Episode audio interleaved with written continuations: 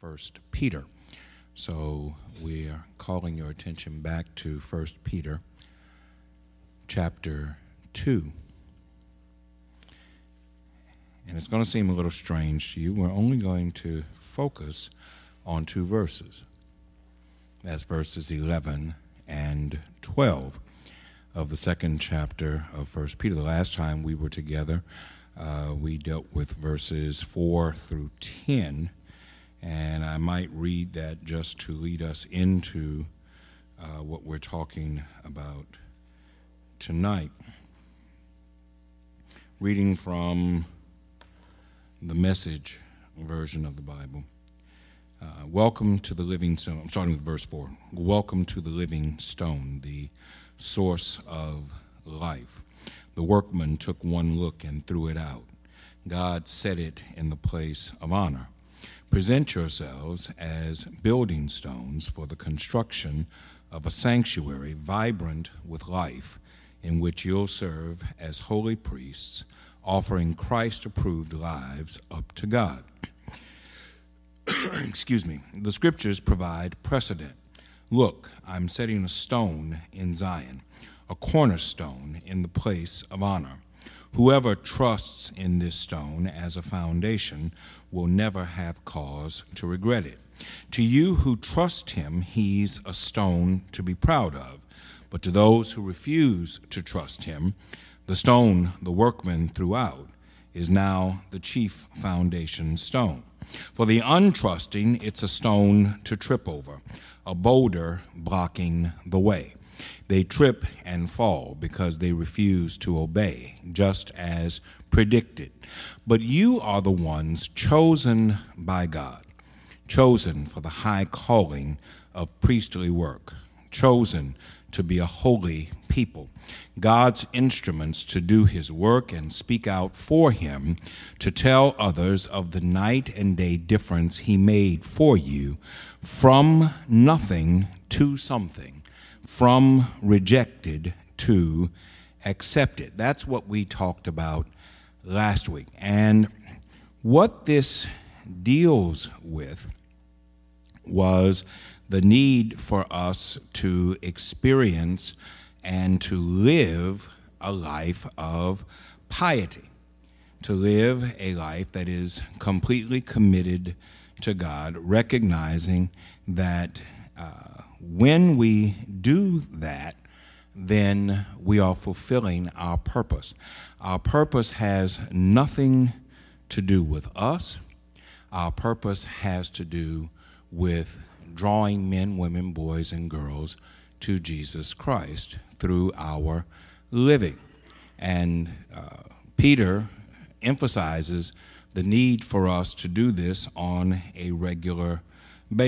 He, he says that we are to present ourselves as living stones, which is actually a play on Peter's own name. If you'll recall, when, uh, when in Matthew chapter 16, when Jesus uh, asks, Who do you say that I am? Peter answered, You are the Christ, the Son of the living God. And uh, Jesus says, Flesh and blood has not revealed this to you, but my Father who is in heaven. I call you Peter, and upon this rock I will build my church. Now, you know, Roman Catholics teach that when Jesus says that, he's saying that the church is going to be built on Peter. And uh, Orthodox Roman Catholicism uh, acclaims Peter as the first pope of the Catholic Church. That's not what the scripture says at all uh, Jesus uses two different words. He calls Peter Peter. His name was Simon. Actually, his his his official name was Simon Bar Jonah, Simon son of Jonas. But uh, Peter, uh, Jesus calls him Peter, uh, which speaks of being a small stone. But when he says, "On this rock I will build my church," he's speaking of a building stone and and and it's a play on words. He's saying, Peter, you're showing yourself to be rock solid, and and I'm proud of you. And it's funny he says that to him because just a few minutes later he has to say to Peter, "Get behind me, Satan." Uh, he who hath ears, let him hear. You you think you know something until you find out that you don't.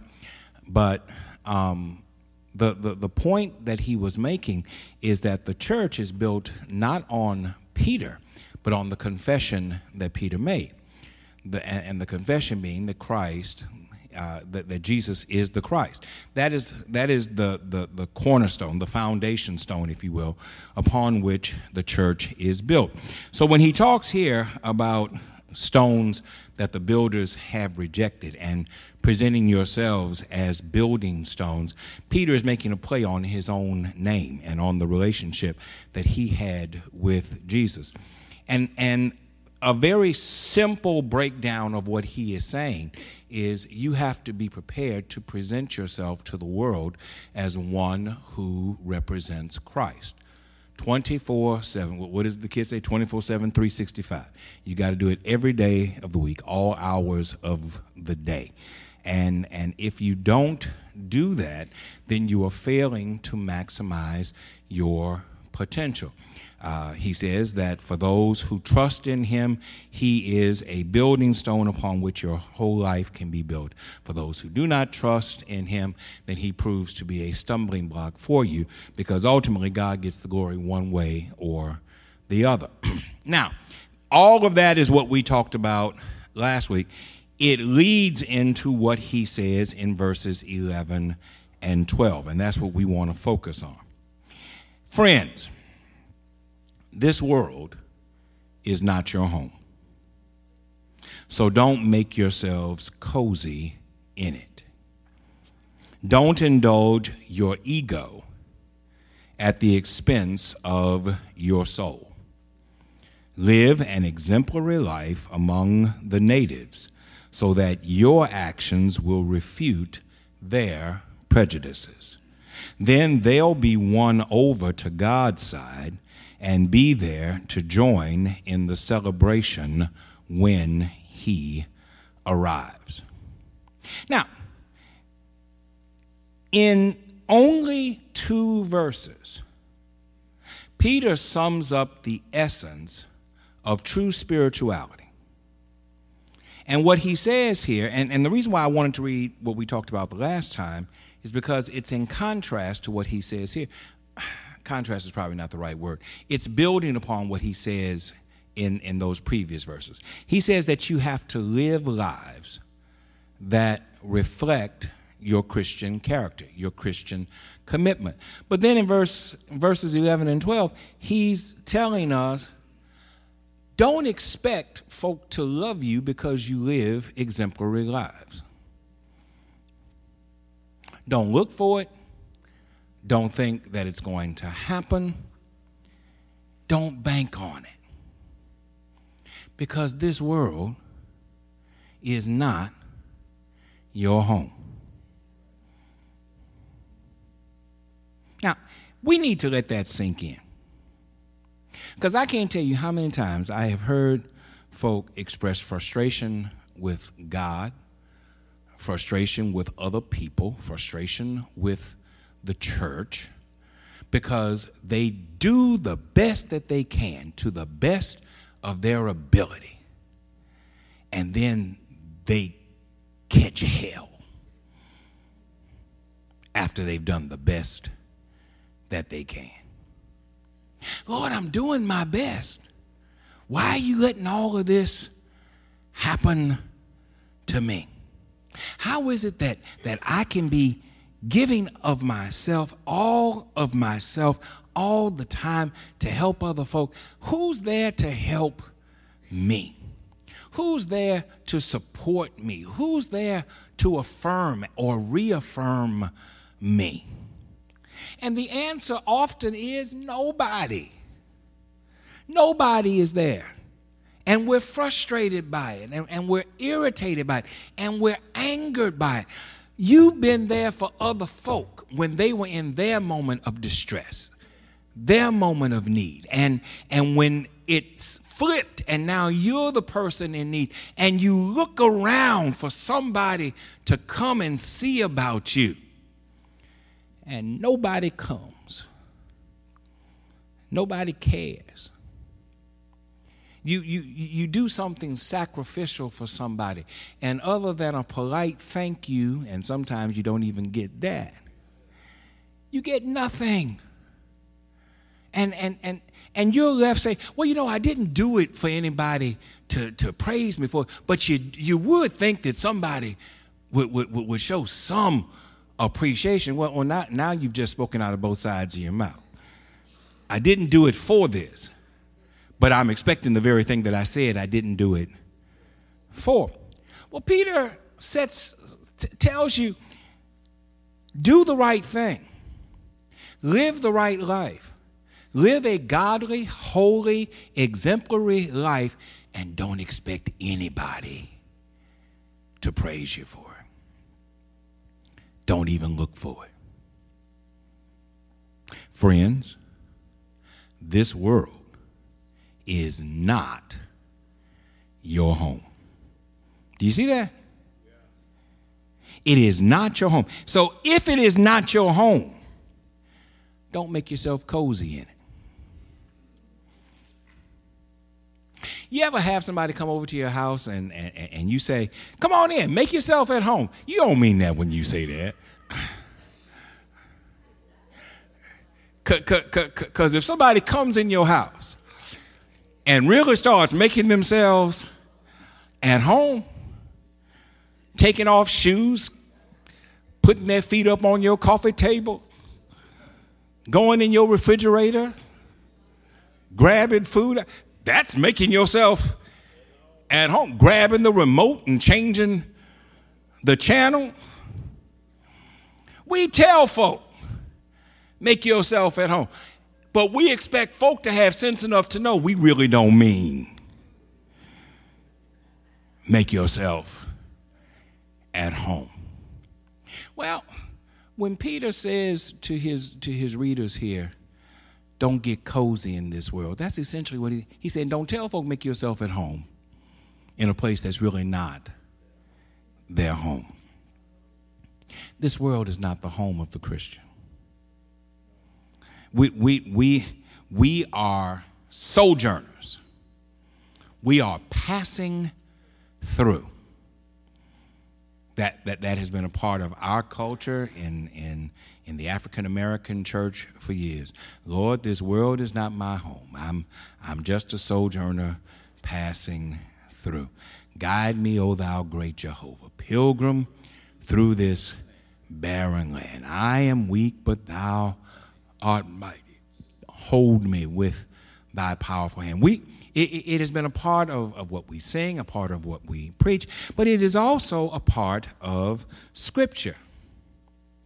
And that's how Peter lifts it up. He doesn't lift it up purely as, a, as a cultural reference or as a cliche. He lifts it up as something that his readers, who were primarily Christians of Jewish background, would understand. The great father of, of, of, of Judaism was Abraham. And yet, Abraham is famous for doing what? Leaving home.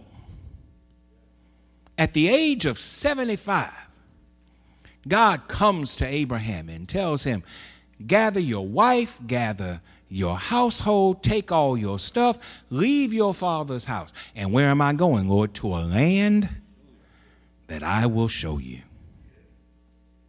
And even though Abraham dwelled in that land for a period of time, there is no record that Abraham ever owned that land in his lifetime. Neither did his son Isaac, neither did his son Jacob, neither did Joseph. And, and, and, and when Moses, years later, is called by God to bring Israel out of Egypt to Canaan. Once again, they're pilgrims. And how do they spend the next 40 years? Actually, it's 38. We, we just rounded up to, to 40. But, but, but they spent 38 years wandering in the wilderness, going around in circles. So Peter lifts this up as, as his frame of reference because he knows that it's something out of their history that his Jewish Christian readers would understand. Don't get cozy here. Before there was a temple, what was there? There was a tabernacle. Do you know what a tabernacle is? It's a four syllable word for a tent. There was no permanent uh, uh, worship place for God. God told Moses while they were on their way from one place to another to, to build a tent. And, and everywhere you lodge, erect the tent, stake out the tent. And in the tent is where we will worship. In the tent is where I will meet you. In the tent is where uh, you will offer your sacrifices and I will receive them. But when it's time to go, we're going to wrap the tent up. And we're going to take the tent with us because this place is not your home. Part of our problem in, in understanding the importance of personal uh, discipleship is that we get too comfortable in places that aren't our home. We get too comfortable with things that are not really ours. Everything you have is just on loan to you for a little while even the, the, the house that you, and I know you paying your mortgage, or, or some of y'all blessed enough to have your mortgage paid off. God bless you and keep you. But but but but but the home that you live in ain't really yours. You're just there for a minute. The body that you in ain't really yours. Before too long, that body is not going to be able to sustain you. You are, what, what is it we say? There's a leak in this old building. Some of y'all got leaks and leans and cracks and holes because your bodies are beginning to betray you. Funniest thing in the world is to see somebody who used to be able to do something think they can still do it. And then they try to do it and realize that they can't. Oh, I can run to that door. I, I, I used to run all day long, yeah, in 1947. Try, try doing it now. Now, wait till I get the emergency medical team here so, so, so, so that we'll have somebody here to catch you when, when you fall. There's nothing about this world that is ours. Nothing about this world that is ours. Therefore, we should not get cozy in this world. We should not get cozy with the things of this world. You should not expect adulation from people who really don't care about you in the first place. If you're doing the right thing so that somebody can say you did the right thing, then you're doing it for the wrong reason. We do the right thing because it's the right thing to do. We stand with Jesus because it's the right thing to do, not so somebody can say. Doesn't Jesus talk about that? Doesn't he say, when, when, you pray, don't stand out on corners and pray loud, long prayers so folk will, will, will see you pray and talk about how prayerful and how holy you are? But go into your closet and pray in secret, pray just to your Father in heaven. Doesn't he say that when you fast don't don't don't let yourself go down?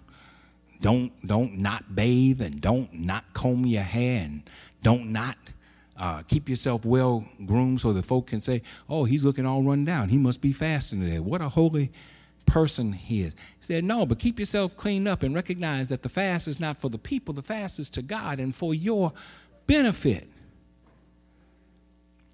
what he's talking about here when he says this world is not your home, so don't make yourselves cozy in it. He's, he is reminding his readers that right living and right choices have their own reward that have nothing to do with the adulation of people but has to do with your relationship with God. I am not suggesting that you can earn salvation or that you merit salvation. Salvation is a gift that comes from God. But what I am saying is once you have received the salvation from God that He offers through Jesus Christ, your response to the salvation gift that He offers should be a life that's committed to Him. And that committed life ought to be enough by itself. And if it's not, it's an indicator that your priorities are out of order.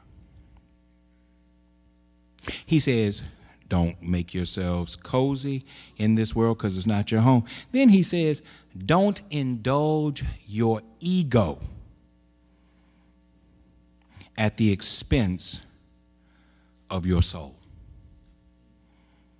Do you see that?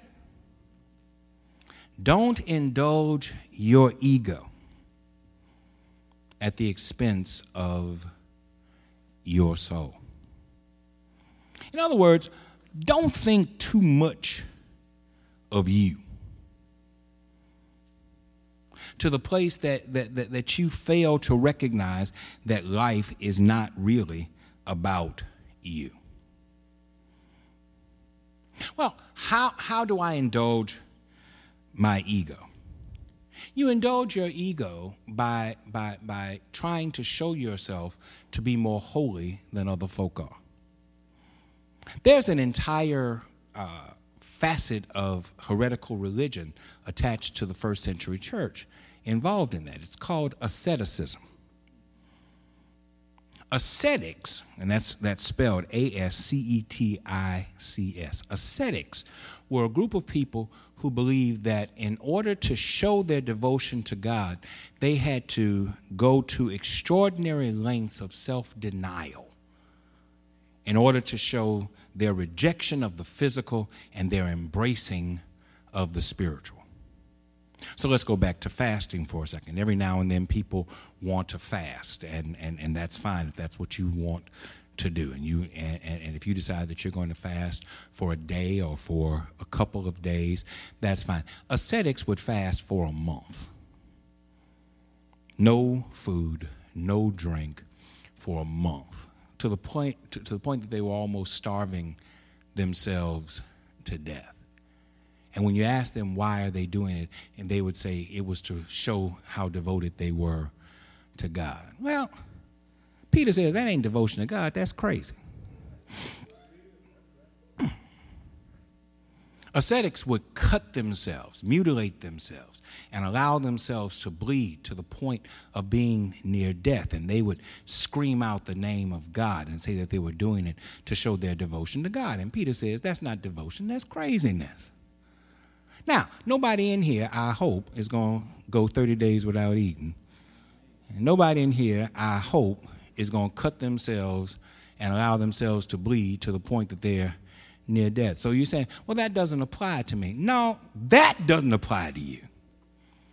But but but there are other ways that that that we try to show how holy we are, how pious we are. That have nothing to do with what God has asked us to do, but have to do with what we think we ought to do to show ourselves to be holy. We make ridiculous uh, commitments that have nothing to do with what the Lord. Do you know what the Lord asks of you? With regard, let, us talk about money for a second. No, no, that's your favorite topic, right? Well, let, let's talk about money for, for just a second. What the Lord asks of you, what, what the Lord requires of you, especially those of you who, who always, it's, it's funny how y'all love the law when it's thou shalt not kill and thou shalt not steal, but y'all don't want the law when it, when it says bring your tithe to the Lord. Yeah, I knew I knew I wouldn't get no amens on that. But but but but y'all y'all y'all love the law when it says don't commit adultery and don't covet, but you don't want the law when the law says a tenth belongs to the Lord. But what the Lord requires is one tenth of what He gives to you to be given back to Him. That's what you owe. Everything that you give above that one tenth is your offering. So, while I'm on this subject, just let me make this point. You can't tithe 3%. Okay? You can give 3%, you can't tithe 3% because that, that's oxymoronic. A tithe is a fixed amount, and the fixed amount is 10%. So, so, so, so you can't say I'm tithing 3%. You can't say I'm tithing 5%. You can't even say I'm tithing 9% because that's not accurate. The, the only time you get to the area of tithing is when it's 10%. That's not the point of what I'm talking about, but since I was there, I just wanted to, to, to make that point. But if you watch some of these TV folk, because some of y'all don't keep your channels on nothing but that TV craziness. They'll, they'll tell you to go out and borrow money to give to their ministry, to plant a seed and, and watch the Lord multiply your seed. Show your faith in the Lord. The bigger your seed, the bigger your faith. And you know, I ain't Peter, but you know what I say to that? That's just pure crazy. That's just pure crazy. I wouldn't do what the Lord didn't ask me to do. And the Lord did not ask you to go out and make a note so that you could plant a seed in so and so's ministry. And that's true for here, and that's true for anywhere else. If the Lord gives you something, if the Lord blesses you with something, then you ought to show your gratitude for what the Lord has given you by giving a portion of it back. But the Lord didn't tell you to go to Regions Bank and make a signature loan so that you could plant a seed. And, and, and if you think you planting the seed and the seed is going to reap you a bountiful harvest, you wait till Regions comes at the end of the month. and Regions is going to want their payment. You might not cut yourself till you bleed. You might not sit there and starve yourself for 30 days. But but some of y'all will do that. That there are things that you will do that the Lord did not ask, nor does the Lord require. He has shown you, O oh man, what is good. And what does the Lord require of you? Three things do justly, love mercy, walk humbly with your God. That's Old Testament. That's, that's Micah. Jesus says the entire law is wrapped up in two things love the Lord your God with all your heart, soul, mind, and strength, and love your neighbor as yourself. That's required. That's what the Lord's expectation is. So when we do things beyond that, that falls into the category where Peter says, don't indulge your ego at the expense of your soul. Some of us want to show other folk how holy we are. And what you're really doing is putting yourself in a, in, in a place of detriment. You're hurting yourself and you're not showing anybody how holy you are. What you're really showing folk is how silly you are and how little you actually know about the scripture. Now, let me scold you for a second. Don't get up and leave. Well, you might, but uh, just let me scold you for a second. We're almost in 2019. Y'all, y'all about at the point where y'all gonna make your New Year's resolutions about what you're not gonna do and what you're gonna do. Not gonna eat that cake no more. I'm going, I'm to do this, I'm to do that, I'm to. I want to challenge you to make this resolution that you will actually study the Bible. That you will actually take the time to read and study the Bible. Read is, is good. That, that's a good place to start. But after you read, you also need to study. And if you don't know the difference between read and study, then your report card probably wasn't too good. There's a difference between reading and studying. Why do you say that? And you're talking to, to, to, to, folk who come to church. In fact, we're here in a Bible study setting. So, so why, why are you saying that to us? Because I find it striking how many Christian folk don't know what's in your Bible. You don't know. And what you think you know, you don't know. Because you don't take the time to read Scripture within its context.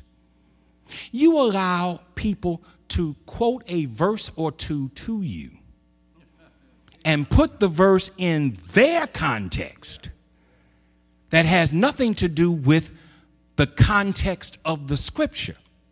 Do you know that I can make the Bible mean anything I want it to mean? If I take passages out of their context and just lift them up and tie this verse with that verse. And yet, we allow people to do this for us. I am not calling anybody a bad person. I'm saying that when it comes to spiritual matters, we are unusually lazy. We're lazy. You think you did something by coming out here tonight and, and sitting in here.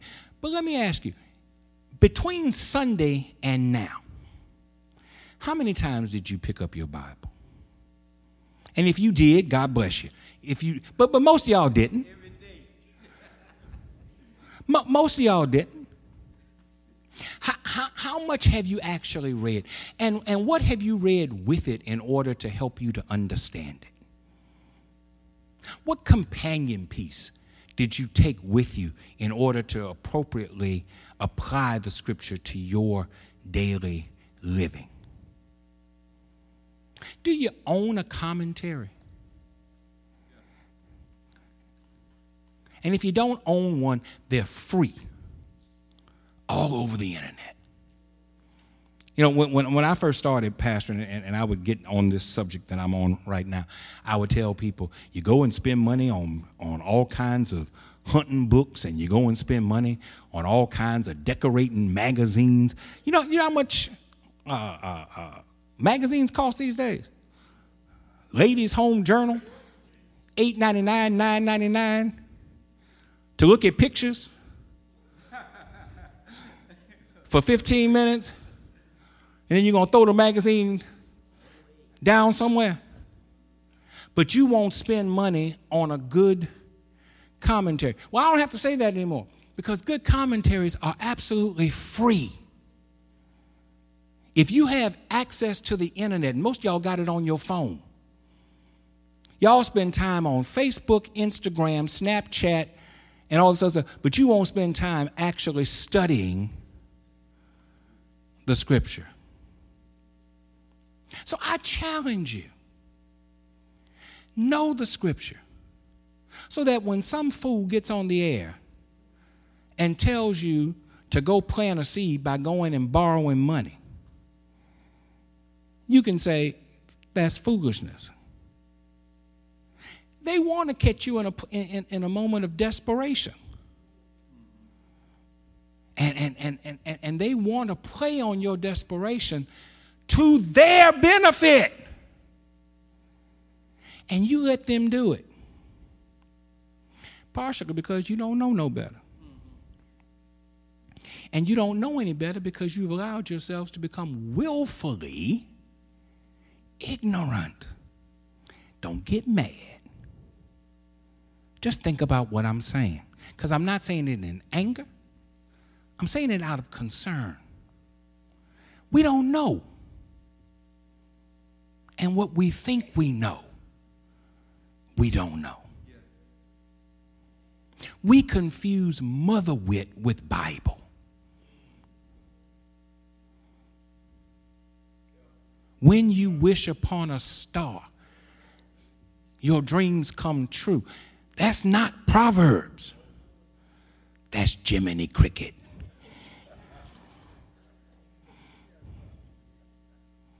This above all to thine own self be true, and then it must follow as the night the day. Thou canst not then be false to any man. That's not Ecclesiastes. That's William Shakespeare.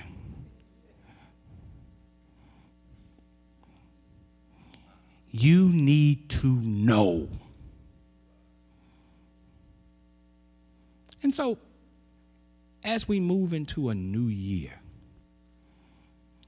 while you're making resolutions that you're going to break within three days about what you ain't going to eat and how much you're going to exercise, why don't you make a resolution that can actually affect your spiritual lives?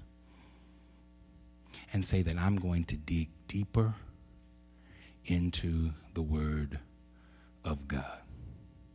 I like the message version. It might not be the version for you. Find one that works for you. Don't, don't come and ask me, well, which version is the right one? There, there, there is no right one. There's the one that's right for you. If, if, if, if you know how I feel about the, if, if you've listened to me more than five minutes, you know how I feel about the King James Version. But if that's the one that, that you like and, and, and that helps you, stay with that. But make a commitment to studying the Word of God and learning how to apply it. Now, to do that, you got to do more than just read it, you got to actually study it. And to study it, you have to have companion pieces, things that help you put things in its context so that you can get the right interpretation of what the scripture actually says. Why would you not do that? We, we, we recognize, everybody in here recognizes that the physical part of us is dying by degree, day by day. God willing, we'll all be here a very long time, but all of us at some point gonna leave here. Do you know what does not die? Your soul. So while you're worrying about how to keep yourself here physically, you're not doing anything to sustain your spirit, to grow your, your, your, your spiritual lives to a place where you can render the most effective service that you can to the Lord. That's why you think this world is your home. And that's why you gravitate toward the things of this world, because it's what you know. We, we, we were talking uh, at, at, noon uh, from Mark's Gospel account, chapter 10, where, where James and John, the, the, the, the, brothers, come to Jesus and pull him off to the side and says, Lord, we want you to do for us whatever we ask you to do. We, we got something we want you to do for us. And Jesus says, What is it that you want me to do? He says, Well, you've been talking about this kingdom. When you come into your kingdom, we want one of us to sit on your right hand and one of us to sit on your left. We want to we want to have special places of honor in your kingdom. And one of the points that we made was the reason why they asked such a question is because their minds were focused on earthly kingdoms. If this is all you know, then this is all you know. They wanted places of honor based upon their understanding of what a kingdom was.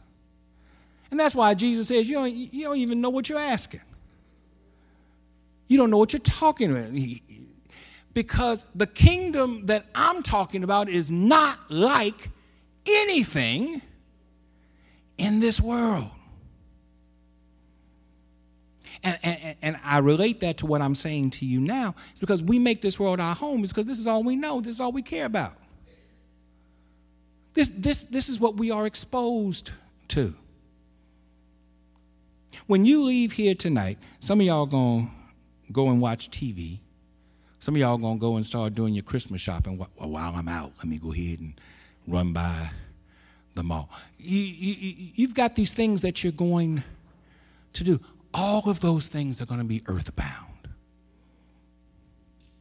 centered on earthbound stuff, based upon earthbound understanding. And what I'm suggesting is there's a world out there that's bigger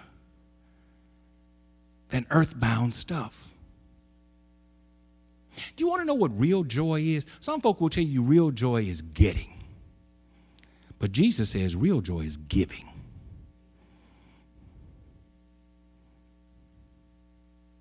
Capitalism says that real joy is getting all that you can. And Jesus says real joy is learning how to give everything you have away and not miss it. And not sit there and long for because I know some folk who give it away and then sit there and watch it as it goes.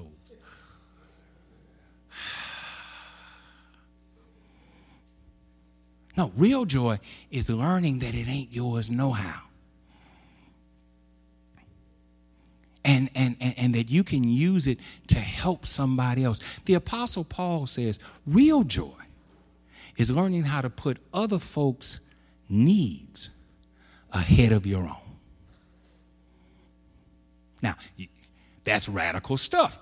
And that, that, that if that doesn't sit well with your spirit, it might be because you think this world is your home. If you think that this is uh, just just uh, somebody uh, speaking metaphorically or allegorically, then you might think that this world is really your home. If your number one concern is maintaining your own personal security and not securing the needs of others, then you might think that this world is your home. And if what I'm saying to you right now sounds crazy, sounds ill informed, sounds immature, sounds fantastical and unrealistic, it might be because you think this world is your home. Because I'm telling you, Jesus says some crazy stuff. that earthbound folk just don't get.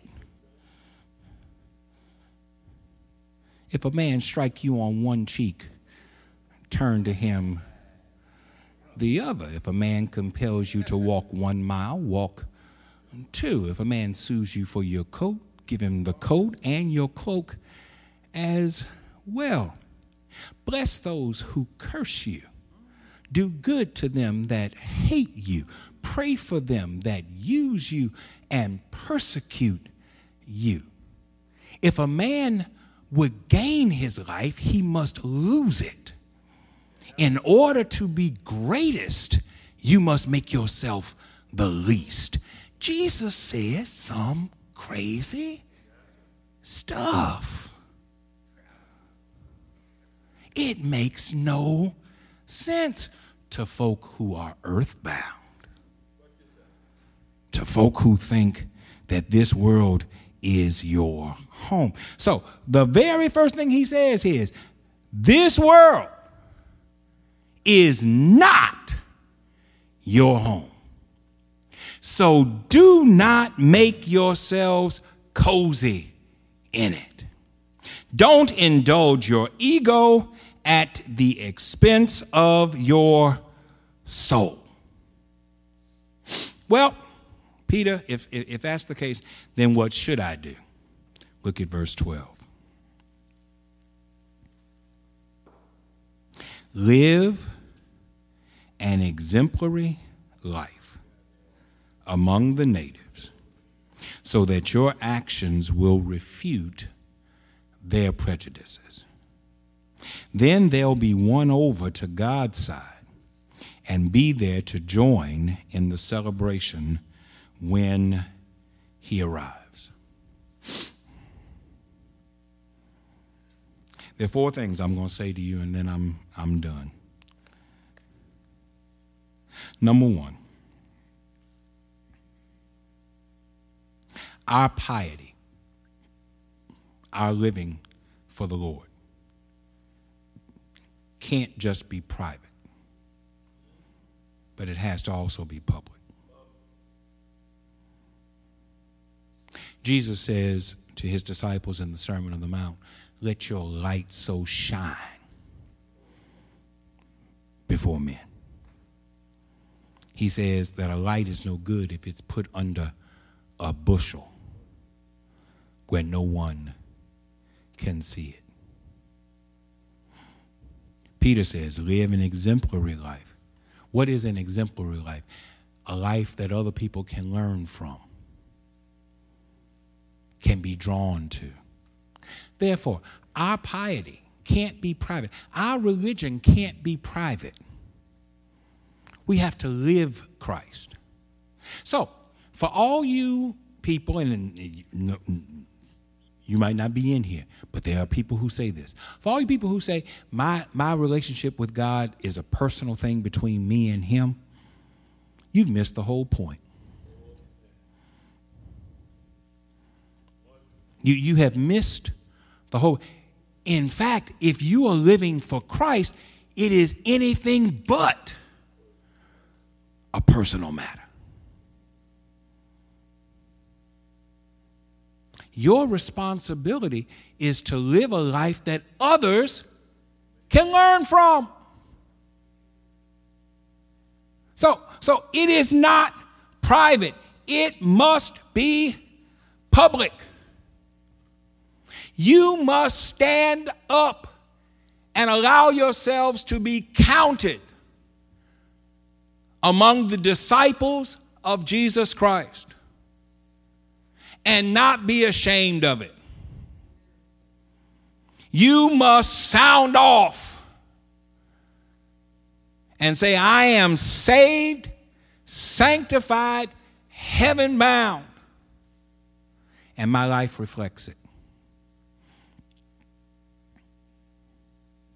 That's number one. Number two, our conduct in this world should be praiseworthy conduct. In other words, we can't just live average lives.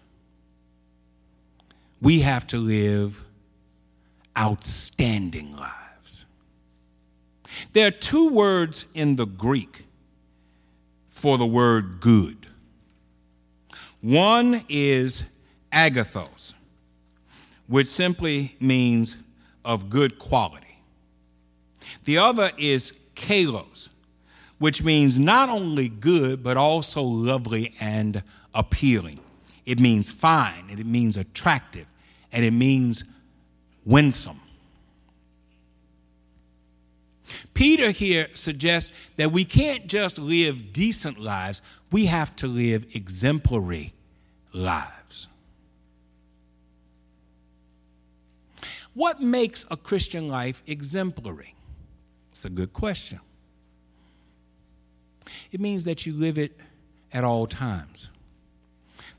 You, never have a moment when, when, when, when, when you can take off from being a Christian. Now, here's the key to that it's got to be in you. Anybody can fake something for a little while. But under certain conditions, the fake wears off. After a certain length of time, the fake wears off. But if it's genuine, you ain't got to worry about the fake wearing off because it, it can't go nowhere. It's in you. I can pretend to be a Christian. And that's what some of us do. We come to church on Sunday morning and, and we know all the songs and, and, and, and we know when to stand and when to sit. And we know how to greet one another and, and say things like, God's going to bless you and God's favor upon you. We can all fake it. But is it in you? Can you love the Lord when the bottom is falling out of your life? Can you say, like Job, though he slay me, yet will I trust him?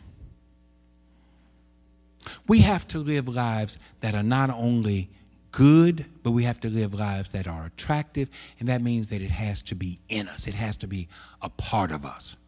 I'm reminded that when God called Ezekiel and told him to go deal with the exiles by the Kebar River, before he let him go, he put before him a scroll.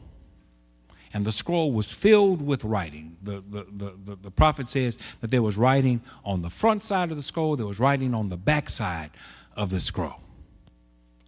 And God says to Ezekiel, Eat this scroll. He does not say read it. He does not say put it under your arm and carry it with you and tote it. He does not say memorize it. He says eat it. Eating something makes it a part of you. When you eat something, you are making whatever it is that you're putting in your body a part of you. The moment it hits your mouth, your mouth starts to break whatever it is down into you. You chew and you swallow, and, and, and, and your digestive juices grab a hold of it, and it takes all the things that it needs from it and makes it a part of you, and then excretes what's no longer necessary. But all of it becomes a part of you. God says that's, that, that's the way the word needs to be. It doesn't need to be a show, it doesn't need to be lines that I remember or phrases that I'm familiar with. It needs to be a part of you. And when it's a part of you, it's transformative. Ezekiel says something else con- that, that, that, seems like a, a, a, contrast when he talks about this. He says, When I looked at what was written on the scroll, it was lamentation, it was mourning, and it was woe. That means that it was all bad stuff. If you don't know what lamentation is, bad stuff. Mourning, bad stuff. Woe, bad stuff. Everything that was written, he said, was, was, was, was only lamentation and mourning and woe. Now that's bad. But he says, when I put it in my mouth and ate it, it tasted as sweet as honey. Now, what kind of sense does that make? If everything on it is bad, but when I took it in and consumed it, it tasted like honey, sweet, delicious, satisfying. What is it that God was saying to Ezekiel? He was saying that no matter what it is, if it comes from me, it's good. It might not look good, it might not feel good, but if it's from me, ultimately it is good for you.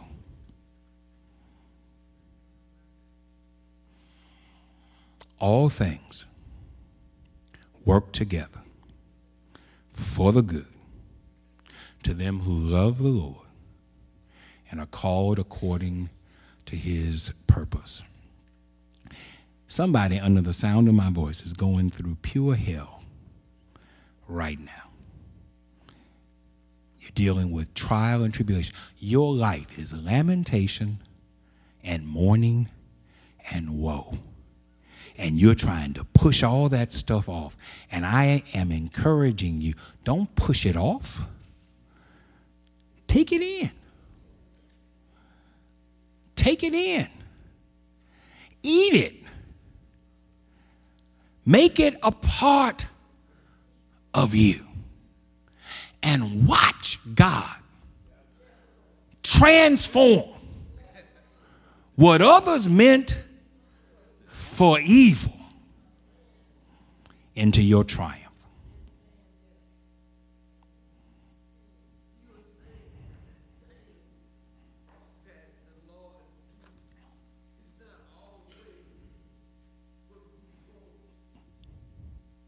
Yes, ma'am. Yes, ma'am.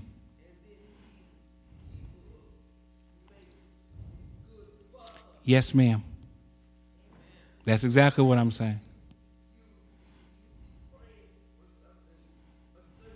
Yes. Yes.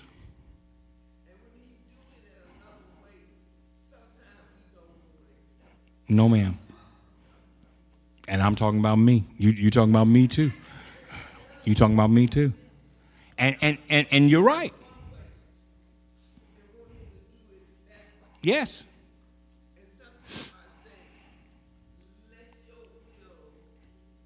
Yes.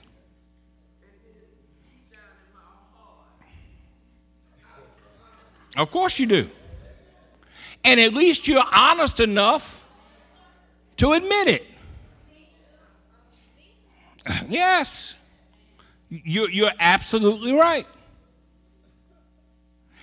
Jesus says in, in Mark chapter 10, again, a, a passage that we lifted up uh, earlier today. Yes, ma'am. But you want it your way. Yes. No. Your will is never the best will unless it lines up with His. Jesus is in the Garden of Gethsemane and he's stretched out on the ground. And the scripture says that sweat like drops of blood are pouring off of his brow. And he says, If it be possible, let this pass from me. Pass from me. Let, let this suffering pass from me. What he's really saying is, I don't need to die. I ain't done nothing wrong. Yes.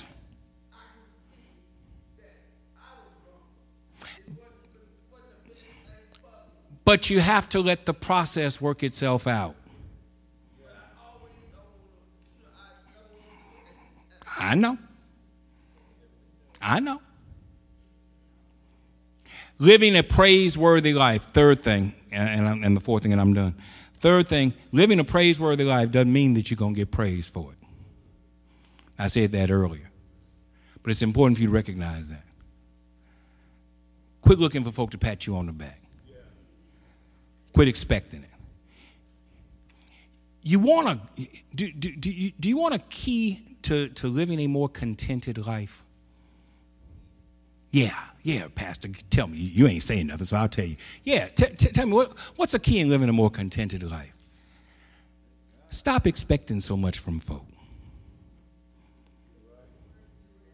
Much, much of your disappointment stems from the fact that you expect way more from folk than folk can give you. If you lower your expectations, and I mean low, I mean low. If you, lower your expectations of folk, it's hard for folk to disappoint you. If your expectations are down there See, all this, I never thought so and so would have done. That's because your expectations were too high. But, but, but, but, if you get them expectations down real low, You can deal with it. Number four, in eternity. That's what we're all striving toward eternity. God will be praised for the very deeds for which we may now be persecuted. I want you to hear that again. In eternity, God will be praised for the very things that now serve as sources of our persecution. We represent the body of Christ, we represent the church. And when we stand up for Christ, the world is going to persecute us for that. But every time the world persecutes us, God is glorified. And if you would just remember that it's not about you, it's about Him. And you ought to find a level of contentment in that. I'm over my time. There might be somebody here tonight who to have him a part of this Bible so we want to accept Jesus Christ as your personal Savior. We're going to sing a verse of Just As I Am. And if there's one, we invite you to come.